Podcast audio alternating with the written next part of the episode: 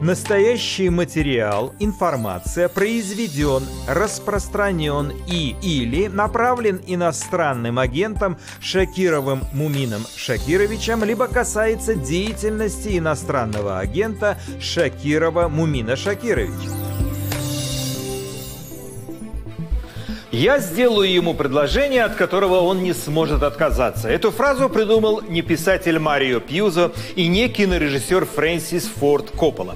Это цитата из романа французского классика Оноре де Бальзака «Отец Горио». Бальзак, однако, не смог сделать ее поговоркой. А вот крестный отец в исполнении Марлона Брандо смог, так же, как и Владимир Путин, обыгравший эту историю в кремлевском спектакле собственного производства. В лице всего нашего народа, всего Донбасса, наших воссоединенных земель, хотел бы просить вас принять участие в этих выборах, потому что работы очень много. Так вошел в историю малоизвестный подполковник Артем Жога, именуемый оккупационной администрацией спикером парламента ДНР. Путин, естественно, не мог отказать просителю и вновь в пятый раз согласился принять участие в президентских выборах. Сейчас вы правы, сейчас такое время, когда нужно принимать решение. Я буду баллотироваться на должность президента Российской Федерации. Как говорится, скромно и со вкусом. Также в нашей программе. Икра на Красной площади не пришлась по вкусу полицейскому. Баранки. А почему нельзя с баранками? У нас икра не настоящая. У нас икра имитированная за 60 рублей. Как акция, вы в любом случае сейчас пойдете со мной. Человек года – американская певица Тейлор Свифт. Когда награждают, называют человеком года, человека культуры, а не политика, лично для меня это бальзам и радость. Рожать или не рожать детей в России? На мой взгляд, рожать детей в России сейчас самоубийство. И ни один человек э, с сохранным интеллектом на это не пойдет.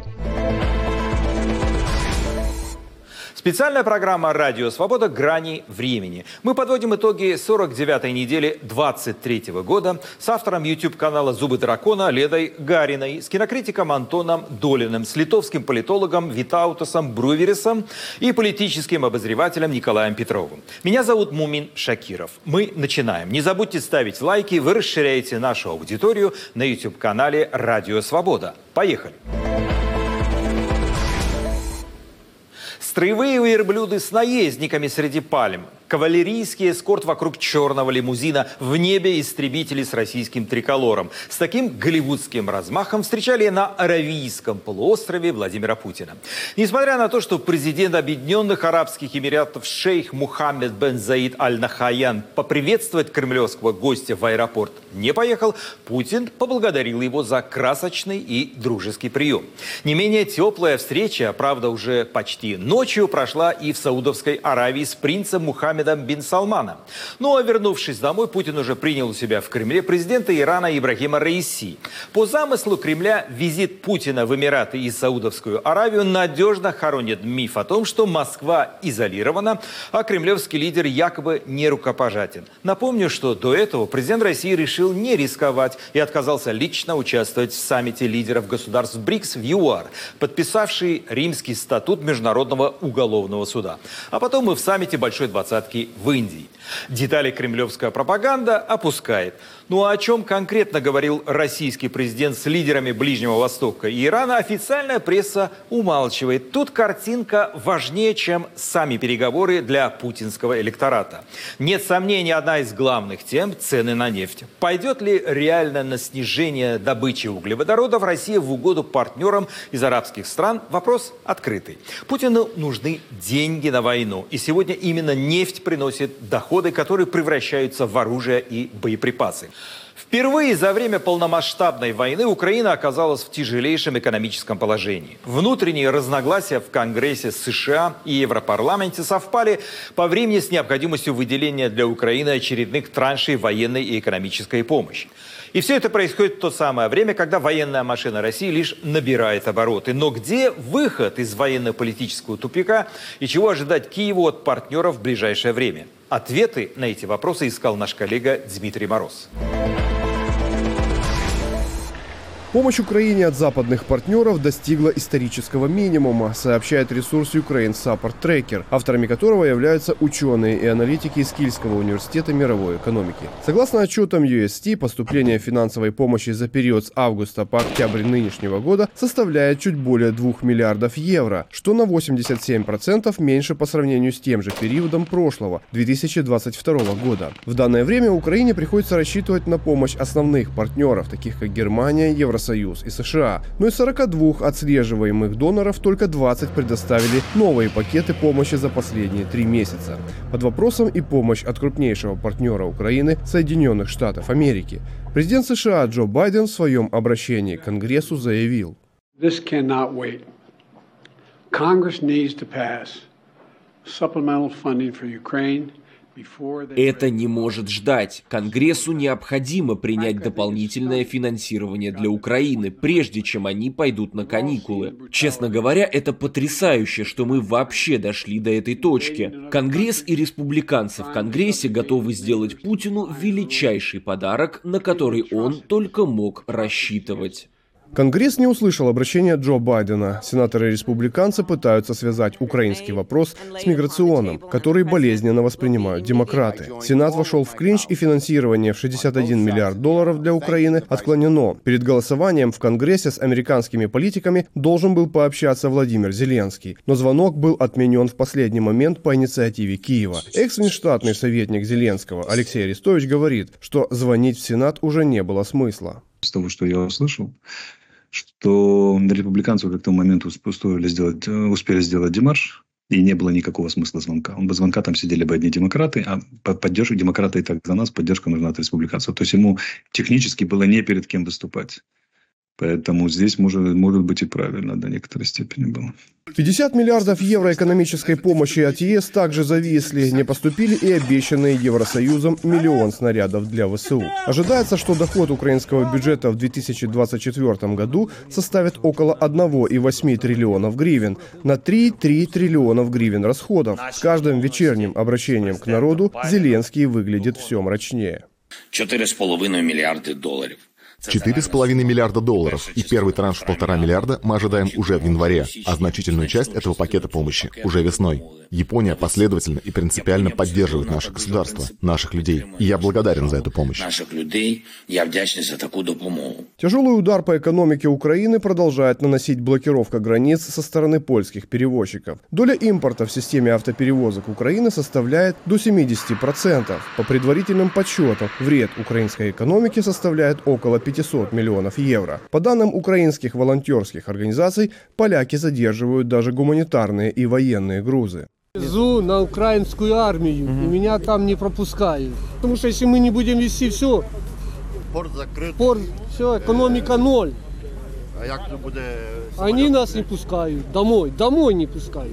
Экономист из Киева Алексей Куч уверен, что Украине необходимо запустить внутреннюю экономику. Это можно и надо сделать даже в условиях войны, потому что рассчитывать на международную помощь приходится все меньше. Потенциал для этого есть. Государству просто необходимо сменить приоритеты в поддержке секторов экономики. Базовая наша стратегия – это снижение физического объема экспорта, ну в тоннаже, да, и увеличение добавочной стоимости экспорта. То, о чем мы говорили, экспортировать не э, эшелон кукурузы, а один вагон, э, например, там, э, или одну цистерну биотоплива, или, или да, там, растительного белка, или еще какой-то продукции. Но пока что это все планы. Украине надо как-то пережить зиму в условиях российских бомбардировок энергетической и гражданской инфраструктуры. 7 декабря Владимир Путин встретился с президентом Ирана Эбрахимом Раиси. О чем они говорили, не сообщается, однако встреча в Москве продолжалась около пяти часов. Минувшей зимой иранские дроны «Шахет» нанесли значительный урон украинской энергетике, военной и гражданской инфраструктуре. А, у нас большие инфраструктурные проекты. Работаем, естественно, традиционно в области энергетики. Судьба европейских 50 миллиардов может решиться до 15 декабря на саммите Евросоюза. Американские сенаторы также все еще могут проголосовать за выделение помощи для Украины до 14 декабря, после чего американские законодатели уходят на длинные рождественские каникулы. Дмитрий Мороз специально для Радио Свобода. Нами на связи политический обозреватель издания «Лиетувас Ритас», «Литовское утро» Витаутас Бруверис. Все ли я правильно произнес, Витаутас?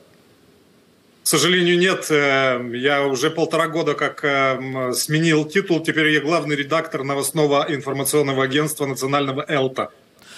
Я вас с этим поздравляю. Тогда мой вопрос такой. Э, когда-то Черчилль бросил фразу «Американцы всегда находят единственно верное решение после того, как перепробуют все остальные».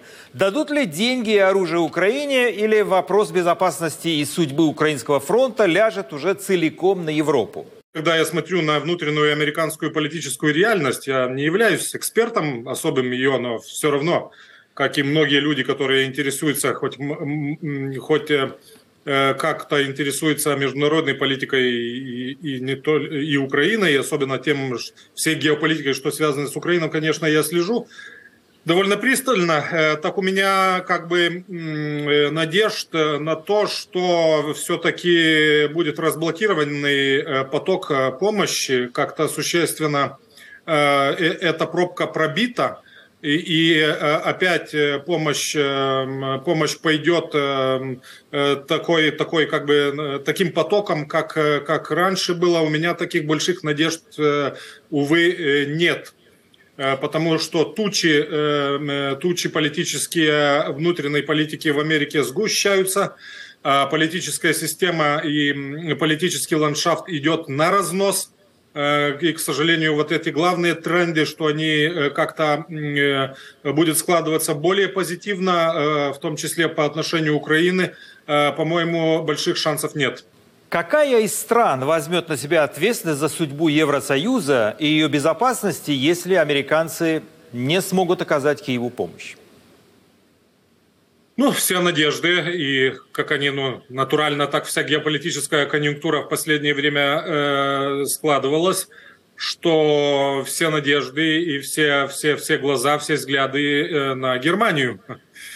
На Германию, которая все еще э, так э, как бы нога, нога, э, нога за ногой, да, э, идет по этой дороге этой дороге, э, которая, э, которая ну, как бы исторически и геополитически, и имея ее весь статус и потенциал, не только экономический, как бы эта дорога и натурально.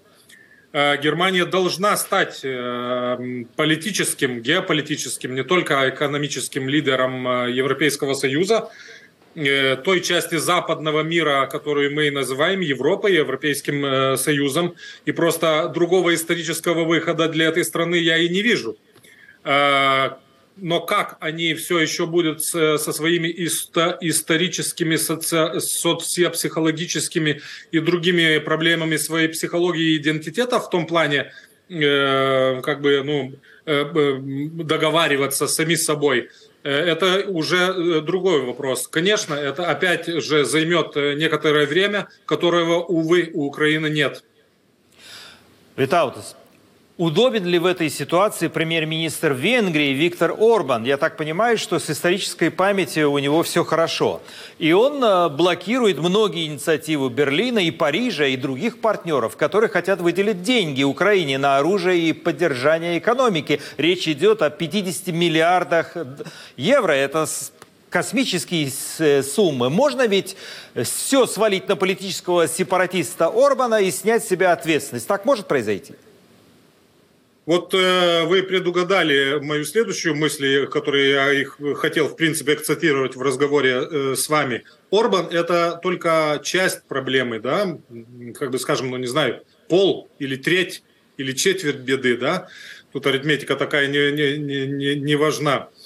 Часто, э, очень часто э, вот западные, западные элиты, те части западных элит главных западных стран, которые все еще не хотят и принимать какие-то существенные решительные решения в поддержке Украины и борьбы с российской диктатурой, они часто вот прикрываются Орбанами, скажем так, и, как вы правильно как бы ну, в вопросе, по моему мнению, формулировали, формулировали, им часто удобно при, прикрываться Орбаны. И я подозреваю, опять же, подозреваю, что вот на следующей неделе, когда мы будем видеть саммит да, Европейского Союза, где должен был, должен, должно быть принято решение Э, по поводу начать ли или не, или не начать э, переговоры, официально переговоры Украины с Европейским Союзом, э, я думаю, что вот все, вся конъюнктура, главная политическая, так и складывается, что Орбан будет удобен и Орбан будет использован. Витаутс, вы э, проживаете в Литве или к ней имеете прямое отношение. Что может в этой ситуации сделать Литва, которая очень жестко критикует Россию, помогает Киеву деньгами и оружием, как может, и, естественно, находится под прямой угрозой вторжения России. Ведь давно идут разговоры о том, чтобы пробить коридор для транзита через Литву. Ну, в первую очередь, конечно, Литва должна и, и дальше э, как можно больше помогать и, и Украине усиливать как можно больше и как можно быстрее свою обороноспособность, а, потому что это ну, экзистенциальные вопросы и, и вопросы времени, которого остается, как видно, э, как э, по развитию всех событий и всех э, главных тенденций, которые мы видим, в том числе нехороших и плохих тенденций, они развиваются намного быстрее, чем многие тут надеялись, иногда глядя на ситуацию через розовые очки. Э, но главное, что мы можем делать? Кричать как можно больше. Я имею в виду, наша дипломатия, и не только, не только официальная дипломатия, должна ну, набир, э, опять набирать э, обороты и, и усиливать, удваивать, утраивать свои усилия, стараясь достучаться до Э, умов и сердец э, тех людей, которые принимают э, главные решения на Западе, их убеждая, что они наконец-то поняли, что Украина это и напрямую касается экзистенциально их, и это и их война, а не только региональный конфликт, который может быть как-то заморожен каким-то политическим путем, как многие до сих пор наивно надеются. Вы много раз бывали в Украине во время войны и общались с тамошними политиками. Насколько силен раскол между президентом Зеленским и военными, чтобы говорить о том, что президент может отправить в отставку Валерия Залужного? Это главного сегодня в армии. Э, ну, насколько силен этот раскол, э, я не могу сказать, и, и, и как я смотрю и за своими коллегами, украинскими экспертами и украинской, украинским медиа. Э, тут э, многие просто гадают, но что этот раскол есть, это факт. И вот это самый главный, самый главный факт, самая главная деструктивная э, проблема. Ну, с одной стороны, можно сказать, что такие вещи, как бы, ну, не нахожу другого слова, и натуральные, да, когда страна подпадает в ситуацию войну, войны на истощение – когда у нее начинается, заканчиваются свои, э, э, свои главные ресурсы э, и живая сила, люди заканчиваются на фронте. Вот в этом самая острая и, и жестокая проблема когда э, вот и, и международная помощь начинает так буксировать, и что и когда горизонт темнеет, вообще геополитический горизонт темнеет, и когда э, вот, этот, вот это контрнаступление, на которое все так надеялись, и его так, э, не знаю, другого слова опять не, не, не нахожу, пиарили и рекламировали слишком много, слишком больше, по моему, по моему мнению. Оно опять, ну, не то что провалилось, но, но достигло своих даже минимальных целей. Ну, тогда начинаются опять, эм, опять шатания, политические конфликты, старые, новые, и некоторый раскол э, между политической элитой и военным руководством, он всегда присутствует. Присутствует он теперь и в Украине, и, к сожалению, это очень опасный и деструктивный факт. И последний у меня к вам вопрос, наверное, он будет одним из главных. Что может спасти Киев от поражения Москвы, учитывая, что не хватает людских ресурсов и боеприпасов? Вступит ли НАТО в войну, если российская армия вновь окажется под Киевом?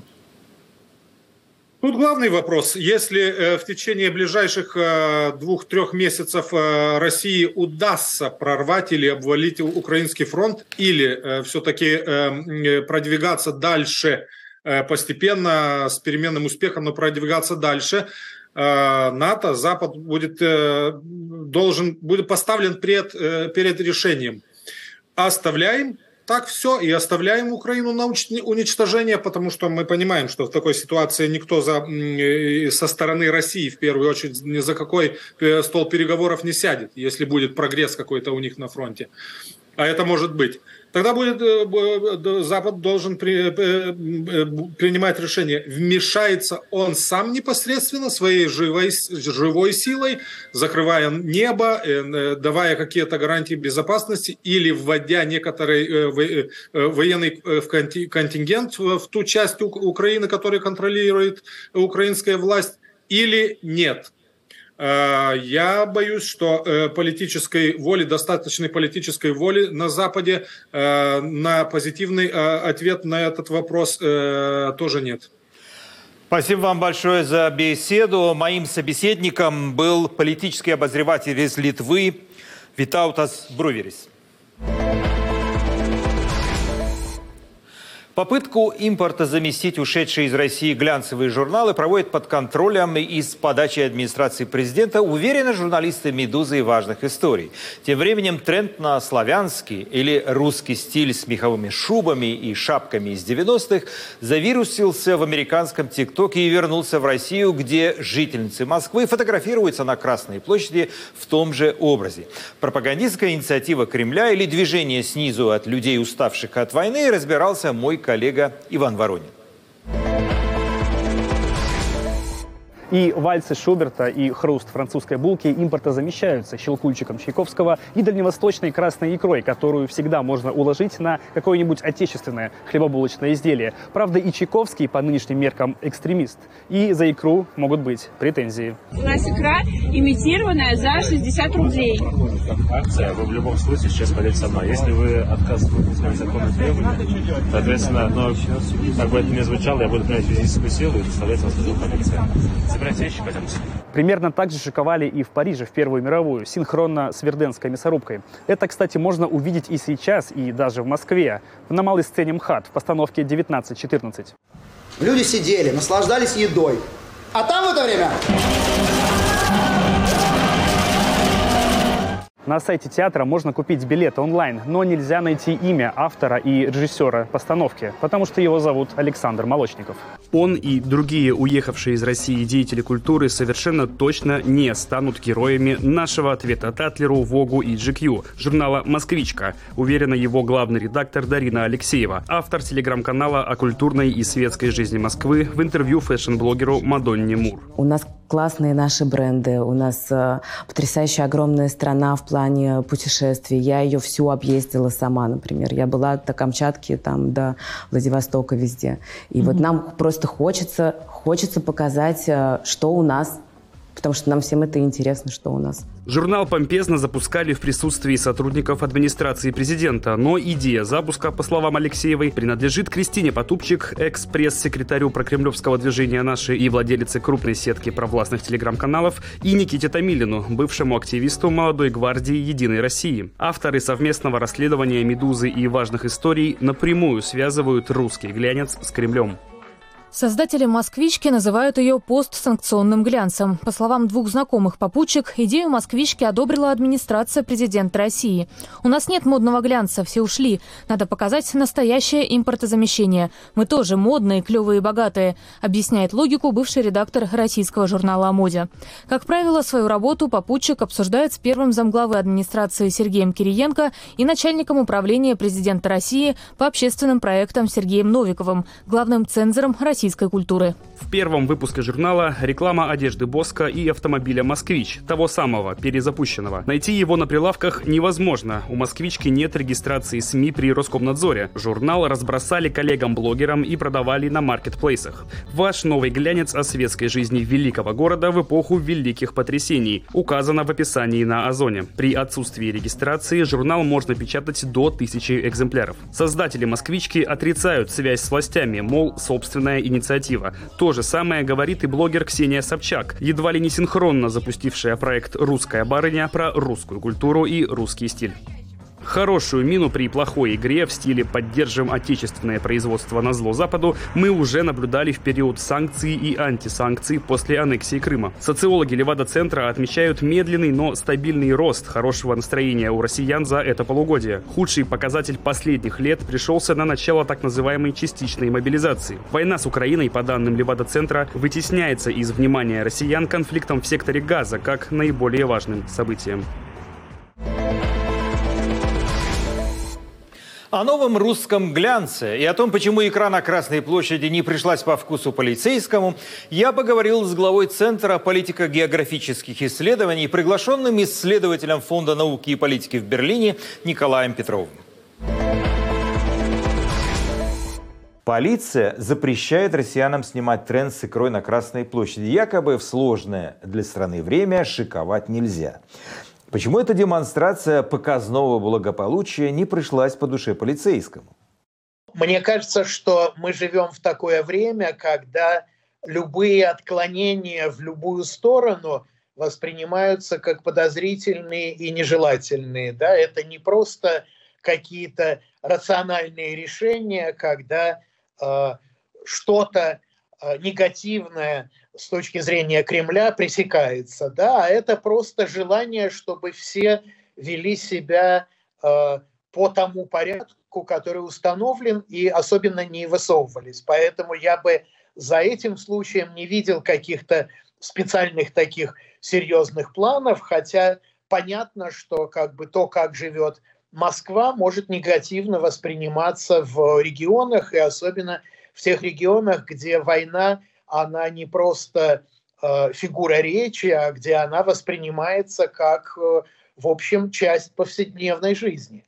Скажите, а что первичнее, запрос россиян на стабильность или, наоборот, желание Кремля навязать свое видение картины благополучия и успехов России?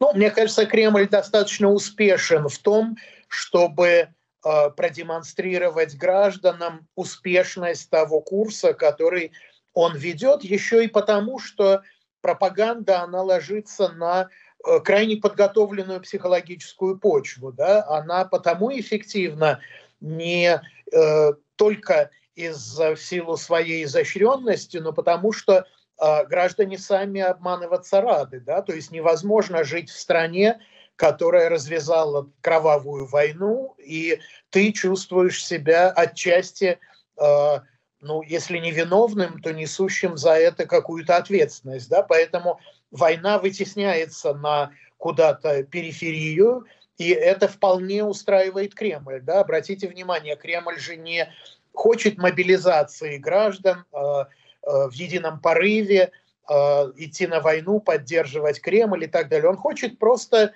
пассивного непротивления, и это он э, вполне себе получил. А вот из цикла новой российской сладкой жизни. Вышел клип Сергея Шнурова, в котором он восхваляет Ростех и российское оружие. Ксения Собчак запустила проект «Русская барыня» о моде якобы антихохлома матрешка водка. И сурковская воспитанница Кристина Потупчик с журналом «Москвичка», также пропагандирующий русский шик. Насколько русскость со всеми ее атрибутами может сработать на самоуважение россиян на фоне противостояния с западной культурой? А, мне кажется, что здесь есть много а, чего, и это не только а, как бы демонстрация русскости, своей обычности, цивилизационной отдельности России, что идет в струе с нарративом Кремля, и что мы, по-видимому, на следующей неделе увидим во время э, прямой линии пресс-конференции Путина. Да? И важно демонстрировать, что жизнь продолжается, она идет э, нормально, и при этом как бы она идет э, э, помимо Запада и по-своему. И э, с одной стороны война вытеснена на периферию сознания, а с другой стороны надо показать, что и те люди, которых люди, граждане знают, селебритис, они тут, и что они не обязательно напрямую, но косвенно, в общем, вписываются в э, ту идею, которую Кремль демонстрирует и на выставке достижений народного хозяйства, и э, во всех остальных э, публичных выступлениях Путина. Да? Им не надо э, граждан грузить тем, что Запад э, интригует все время против России и так далее. Граждане должны э, э, радоваться той жизни стабильной, которую они видят, э, в частности, в Москве, и которую не так, в общем, легко сегодня поддерживать и инсценировать, да, потому что многие селебритис уехали, и далеко не все э, вернулись. Многие говорят какие-то неприятные э, для Кремля вещи, а вот как найти такую золотую середину, чтобы и войны как бы не было в кадре, э, и злобного Запада не очень много, да, а что был какой-то позитив, э, вот э, то, о чем вы рассказали, мне кажется, вполне вписывается в эти рамки. То есть этакий глянцевый национал-шовинизм – это удачная находка про кремлевских апологетов от пропаганды. Думаю, да, и посмотрим, как э, люди на это реагируют. Но ведь надо не забывать, что Кремль все время очень тщательно замеряет э, общественное мнение. Это далеко не только вопрос отношения к войне и так далее, чего люди хотят, чего им не хватает. И в этом смысле он очень бодро и бойко на все это всегда реаги э, реагирует, находит э, ответы на любые общественные запросы, будь то выборы, где вам интересны пенсии, значит, вот появятся люди, кандидаты, которые будут говорить об этом.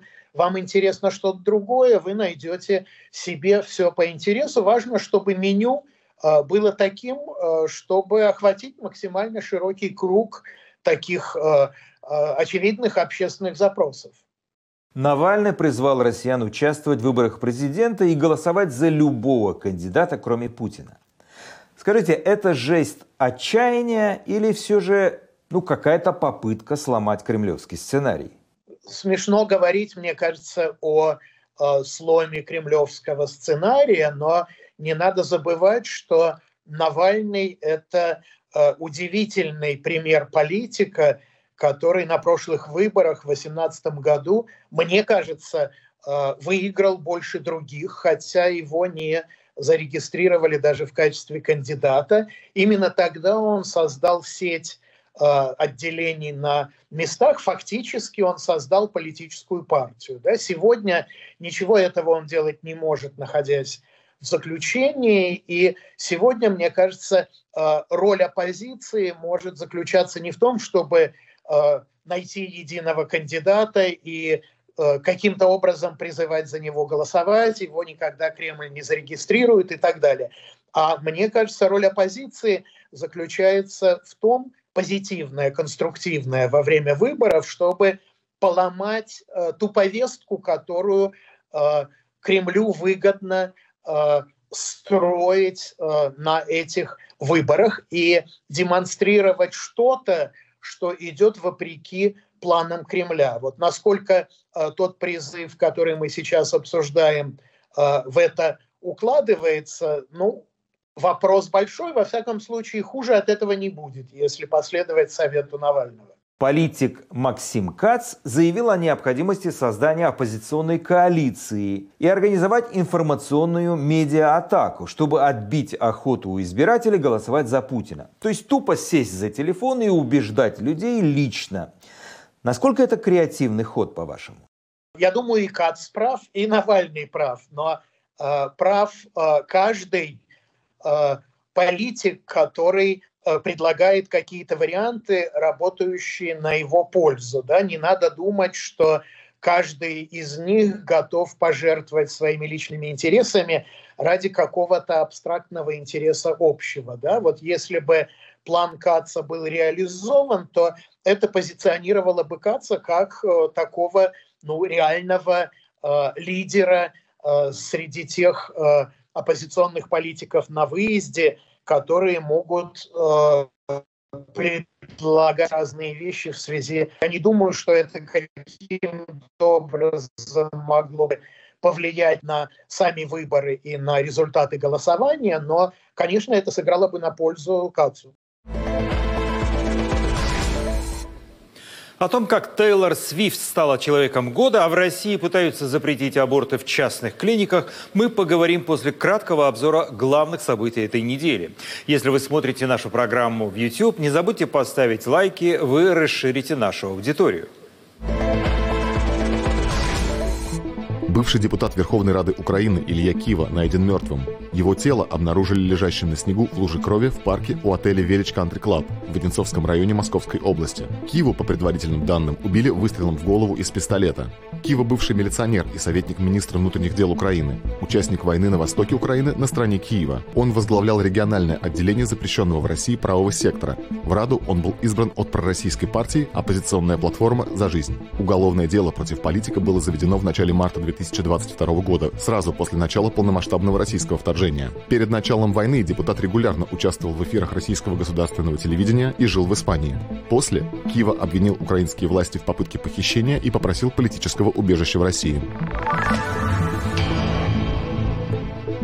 Владимир Путин впервые после выдачи ордера на его арест Международным уголовным судом в Гааге прибыл с визитом в страну дальнего зарубежья, не граничащую с Россией. 6 декабря он совершил рабочие визиты в Объединенные Арабские Эмираты и Саудовскую Аравию. Эти страны не участвуют в работе Международного уголовного суда, выдавшего ордер на Путина в марте 2023 года.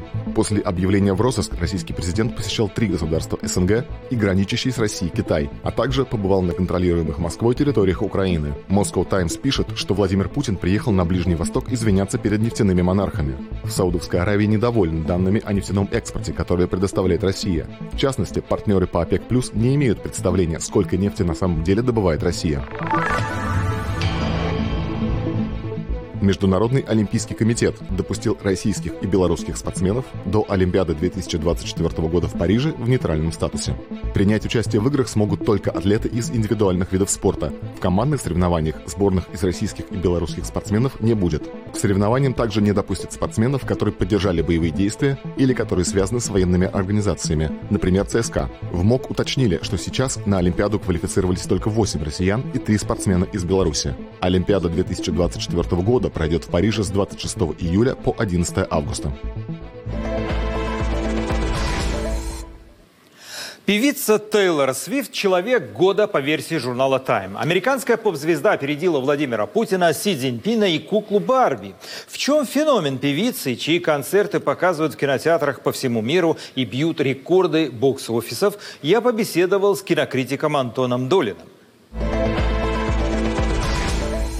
Я часто читаю, и вот сейчас по поводу Тейлор Свифт, э, мне кажется, это достигло просто своего максимума, высказывание в духе «Да черт побери, как можно было награждать? Я вот послушал одну песню, ну слушать же невозможно.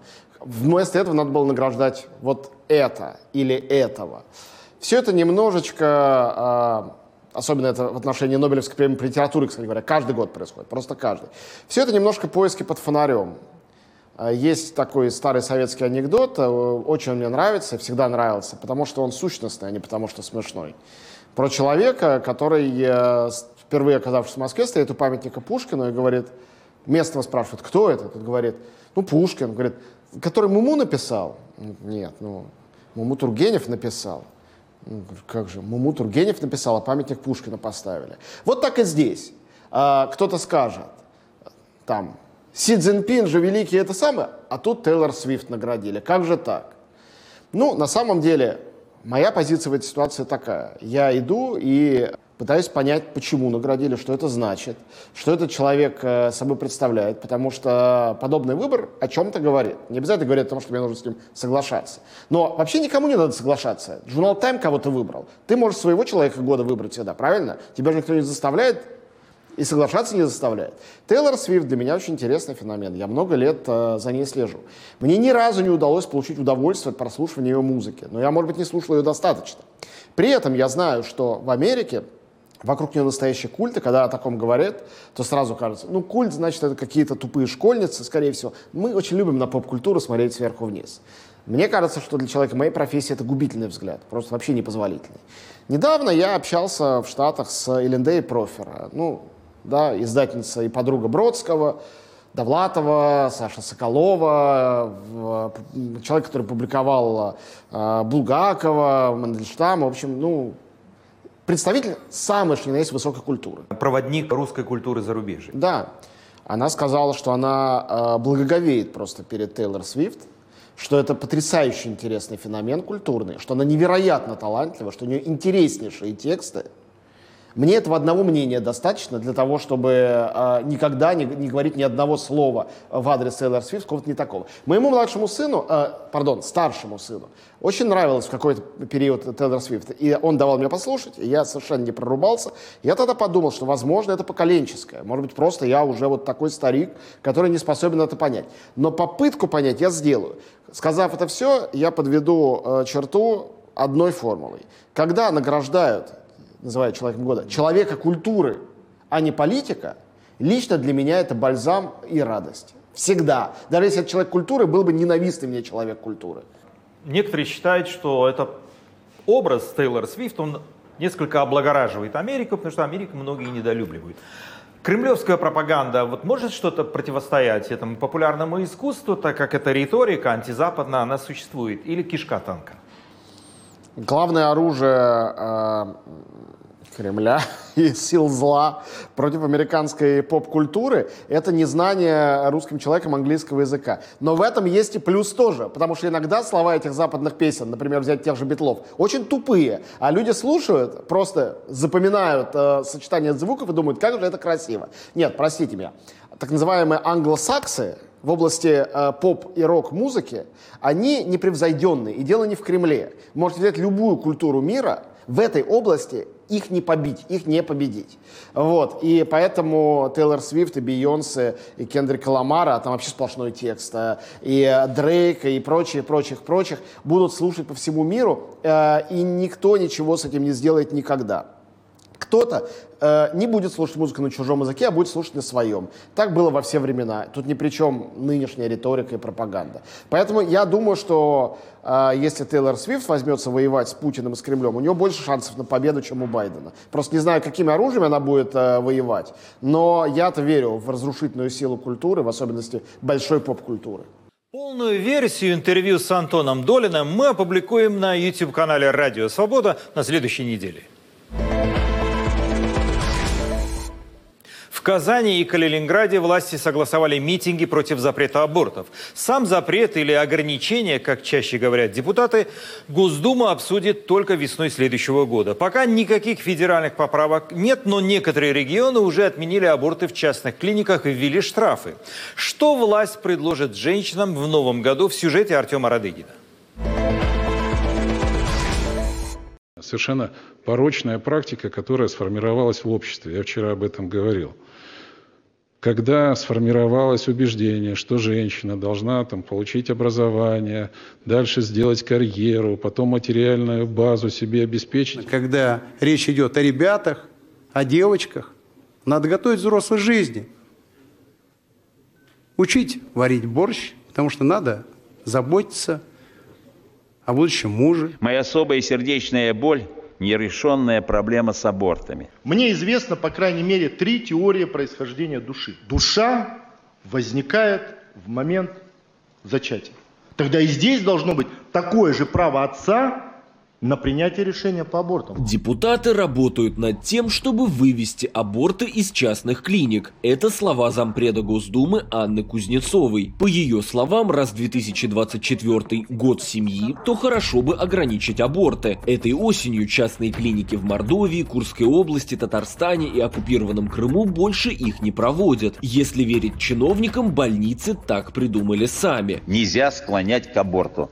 Это преступление. И где же, как не в России, где действительно проблема с популяцией существует. Наказание за склонение к аборту обсуждает и Госдума. На федеральном уровне закона еще нет, но в Мордовии и Тверской области уже ввели штрафы. Что конкретно склоняет женщину к аборту, точно неизвестно. По словам чиновников, России нужно больше детей, потому что Запад делает русских бездетными. Это уж очень похоже на слова православной церкви 10 лет назад. Необходимо отдавать себе отчет в том, что существует ряд глобальных программ программ с мощным финансированием, цель которых снизить численность населения планеты. Церковь борется с абортами с начала 2000-х. Самое частое предложение РПЦ – убрать аборты из бесплатной страховки. Это якобы поможет демографии. По ОМС у нас получают это кто? У нас получают это женщины в сельской местности, у которых доход ниже прожиточного минимума и которым угрожают их мужья, и у которых нет никакой возможности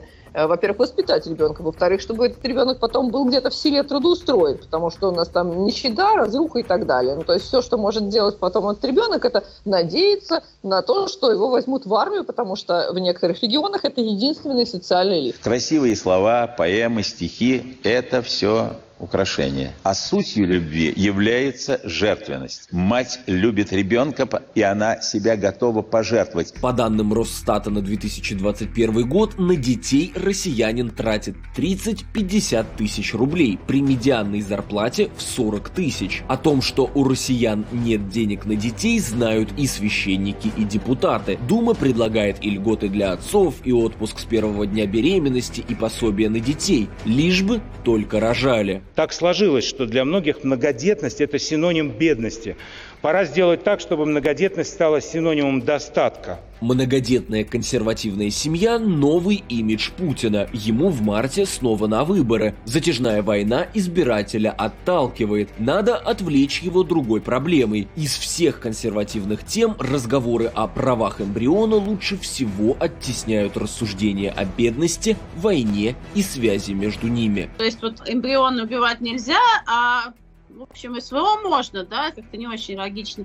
Там, или вот эти помилованные людоеды, да, это тоже вот как бы можно, а эмбрионы убивать нельзя. Вот. А, то есть, ну, как бы логика вообще отсутствует какая-либо, и обществу это все очень не нужно. Обществу просто появилась еще одна тема, от которой отбиваться. Никакие запреты, никакая компанейщина, никакое давление – никакая, никакая криминализация законодательства в этой сфере не могут решить и не, не, не, не смогут решить эту э, проблему.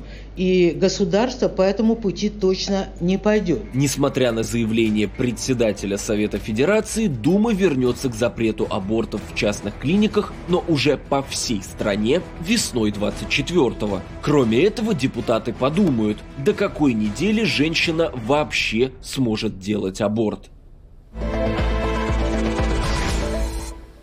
Нами на связи автор YouTube-канала «Зубы дракона» Леда Гарина. Леда, вы у нас были героем репортажа. Мы решили все-таки продлить с вами общение. Мне показалось очень интересным то, что вы говорите. И у меня такой вопрос. Откуда растут ноги этой инициативы на запрет абортов в частных клиниках?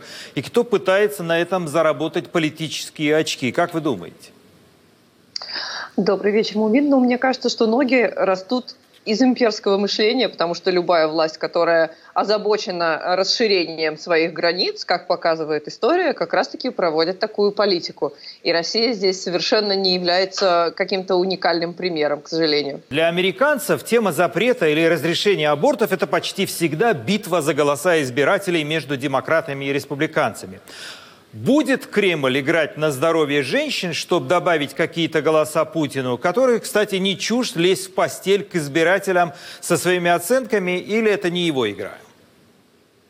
Ну, я думаю, что у нас народ в принципе никак не влияет на выборы, и эта популистская риторика в принципе не дает ни голосов за, ни голосов против. А смысл в страхе и разъединении – это, конечно, один из способов э, установления абсолютного контроля над обществом. Так что нет, я не думаю, что здесь какую-то роль играют выборы. Скажите, Леда, а вот если действительно пойдет такая тенденция, будут запреты не только в частных клиниках и в государственных, что будут делать женщины, ну, которые не готовы стать матерью? Куда им бежать, в какие страны или что? Это какие-то подпольные будут э, ну, медицинские услуги? Во-первых, да, к сожалению, когда мы делали одну из наших кампаний, посвященных праву на аборт, э, мы познакомились с врачом-гинекологиней, которая работала в области, и она сказала, что аборты с помощью луковиц делаются там до сих пор. Ну, то есть вот эти вот все варварские методы с удалением матки, с прыжками с крыши, это все будет работать, это все будет приводить к инвалидизации женщины. И вообще у нас Э, к сожалению, в мире 5 э, миллионов женщин становятся ежегодно жертвами подпольного аборта и получают инвалидность. Это будущее России, если она идет по пути запрета абортов на рождаемости, это никак не скажется. Ну хорошо. И положение а... женщин в обществе, да, скажется отрицательно. Леда, а правильно, если, допустим, вот с объем материала материнского, его увеличат. Это может стимулировать рождаемость материнский капитал? Или все-таки а, надо какие-то другие методы для того, чтобы стимулировать рождаемость? Нет, ну понимаете, если это маргинальная семья, у которой вообще нет средств к существованию, то, вероятно, можно выживать и за счет э, материнского капитала. Но это чаще всего семьи с э, тяжелой алкоголизацией, откуда потом дети изымаются в приюты. И дальше уже очень мало шансов на то, что эти дети социализируются как-то. Только в этом случае можно рожать нежеланного ребенка, имея какие-то меркантильные интересы. Потому что, как говорит наш э, патриарх, главная же задача брака – это любовь. Ну какая любовь может быть за деньги? Это проституция. Ну а какие цели, на ваш взгляд, э, преследует православная церковь? Ну, она не может выступать иначе. Она всегда, любая церковь, она за сохранение плода. Любая церковь – это инструмент в руках государства. Так что э, я не думаю, что у нашей церкви есть какая-то своя сепаратная политика. Она делает ровно то, что ей говорят сверху. И уж наша церковь, я думаю, не хуже, чем э, наши чиновники, прекрасно знают, что у нас э, количество абортов только сокращается. И если оно до сих пор не сократилось до каких-то вменяемых э, количеств, то это потому, что у нас нет доступа к нормальной контрацепции нет сексуального просвещения. А вот если бы они были, и православная церковь их бы не запрещала, то у нас бы э, уровень аборта был бы низкий, как, не знаю, как в Финляндии, например, как в какой-то достаточно благополучной стране, когда ну просто не сработала контрацепция. Вы знаете, Леда, в моей кошмарной голове бывают иногда черные мысли. И мне кажется, что когда я слышу про запрет абортов, э, хотят увеличить рождаемость, мне приходит мысль, что нынешней власти, Кремлю, нужны просто солдаты. Солдаты для пополнения армии. Вот что вы могли бы сказать на мое такое циничное высказывание?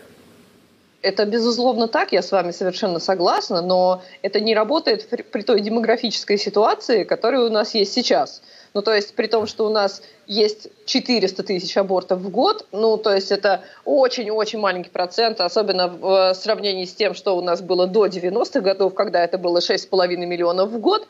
Вот, это никаким образом не повлияет на демографию, хотя, да, иметь солдат – это одна из наших базовых ценностей. Э, и базовых ценностей любой империи, которая занимается захватнической такой вот э, экспансистской политикой. Но я еще хочу обратить ваше внимание на то, с кем сейчас союзничает Россия, да, что это Иран, это Афганистан, это какие-то э, мусульманские страны, так что э, в данном случае речь даже не о рождаемости, а о таком кон- тотальном контроле над женщиной, который гораздо больше свойственен мусульманским странам, чем э, православным. Лобовой вопрос. Рожать или не рожать детей в России? Ни в коем случае, никогда, никому пока не сменится эта власть, это бессмысленное просто кидание детей в топку. Если вы любите детей, пожалуйста, не рожайте их в России. Ну, тогда очень короткий вопрос на 30 секунд. А вот вы какую инициативу бы проявили, чтобы что-то поменять, поменять в законодательстве, чтобы улучшить здоровье женщин? Безусловно, в первую очередь сексуальное просвещение – и женщин, и мужчин э, со школьного возраста, с детского сада. Только это э, влияет впоследствии на здоровье, не только на репродуктивное, а на психологическое, продолжительность жизни в целом и так далее. А этого очень мало или почти нет? сексуального просвещения, ну, там, оно же запрещено у нас. Ну, то есть да, даже в вузах когда э, преподаватели пытаются говорить на тему сексуального просвещения, обязательно приходят родители молодых студентов, которые жалуются на то, что их детей развращают. А то, что отсутствие сексуального просвещения является одной из главных причин уровня сексуального насилия, как в адрес детей, так и в адрес там, взрослых э, девушек и юношей, это почему-то никого не волнует. Огромное вам спасибо за интересную, содержательную беседу. Моим гостем была автор YouTube-канала «Зубы дракона» Леда Гарина. На этом мы завершаем программу «Грани времени». Наш взгляд на события уходящей недели. Смотрите нас на телеканале «Настоящее время» и на сайте «Радио Свобода». Не забудьте поставить лайки. С вами был Мумин Шакиров. Увидимся через неделю.